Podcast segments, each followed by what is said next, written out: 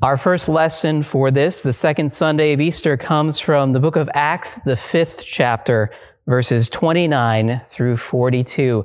We hear in this reading the boldness and confidence of faith that Peter and the other apostles have. This happens after the events of Pentecost, so sometime after Easter. But again, it shows that transformation of, of faith that has occurred since Easter. Peter and the other apostles replied, We must obey God rather than men. The God of our fathers raised Jesus from the dead, whom you had killed by hanging him on a tree. God exalted him to his own right hand as Prince and Savior, that he might give repentance and forgiveness of sins to Israel. We are witnesses of these things, and so is the Holy Spirit, whom God has given to those who obey them, who obey him. When they heard this, they were furious and wanted to put them to death. But a Pharisee named Gamaliel, a teacher of the law who was honored by all the people, stood up in the Sanhedrin and ordered that the men be put outside for a little while. Then he addressed them, Men of Israel, Consider carefully what you intend to do to these men. Some time ago, Theudas appeared, claiming to be somebody, and about 400 men rallied to him. He was killed. All of his followers were dispersed, and it all came to nothing. After him, Judas the Galilean appeared in the days of the census and led a band of people in revolt. He too was killed, and all of his followers were scattered.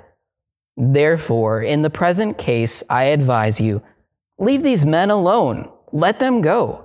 For if their purpose or activity is of human origin, it will fail. But if it is from God, you will not be able to stop these men. You will only find yourselves fighting against God. His speech persuaded them.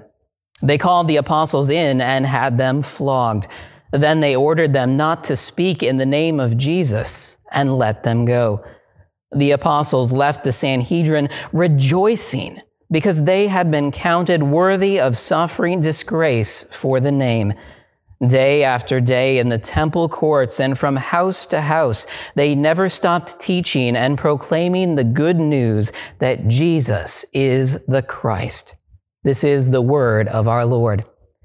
In our second lesson, we hear from the epistle, the first epistle from Peter, the first chapter, verses three through nine. And again, we hear this wonderful, bold witness of faith that Peter continues to have, but also encourages in all who believe in Jesus. Praise be to the God and Father of our Lord Jesus Christ. In his great mercy, he has given us new birth into a living hope through the resurrection of Jesus Christ from the dead and into an inheritance that can never perish, spoil, or fade, kept in heaven for you, who through faith are shielded by God's power until the coming of the salvation that is ready to be revealed in the last time. In this you greatly rejoice, though now, for a little while you may have had to suffer grief in all kinds of trials. These have come so that your faith, of greater worth than gold, which perishes even though refined by fire, may be proved genuine and may result in praise, glory, and honor when Jesus Christ is revealed. Though you have not seen him, you love him. And even though you do not see him now, you believe in him and are filled with an inexpressible and glorious joy. For you are receiving the goal of your faith, the salvation of your souls. This is the word of our Lord. Now the Holy Gospel according to St. John, the 20th chapter. Glory to you, O Lord. In our gospel reading today, we hear a continuation of the Easter story. We heard uh, about the events around the tomb, but now we hear later on that evening, that first evening of Easter, the disciples are gathering, not in faith, it seems, but full of all kinds of fear.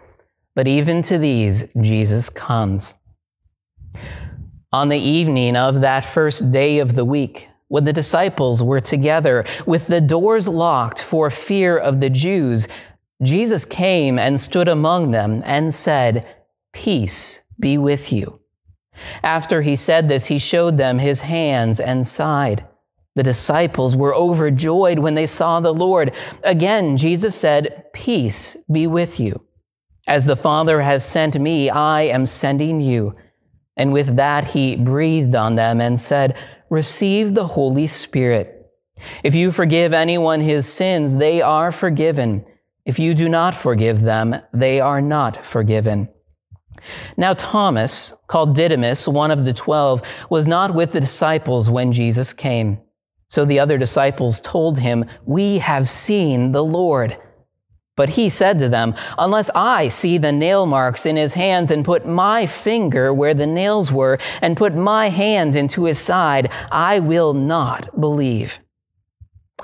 A week later, his disciples were in the house again, and Thomas was with them. Though the doors were locked, Jesus came and stood among them and said, Peace be with you. Then he said to Thomas, Put your finger here See my hands. Reach out your hand and put it into my side. Stop doubting and believe. Thomas said to him, My Lord and my God. Then Jesus told him, Because you have seen me, you have believed. Blessed are those who have not seen and yet have believed. Jesus did many other miraculous signs in the presence of his disciples, which are not recorded in this book. But these are written that you may believe that Jesus is the Christ, the Son of God, and that by believing you may have life in his name. This is the gospel of the Lord. Praise to you, O Christ.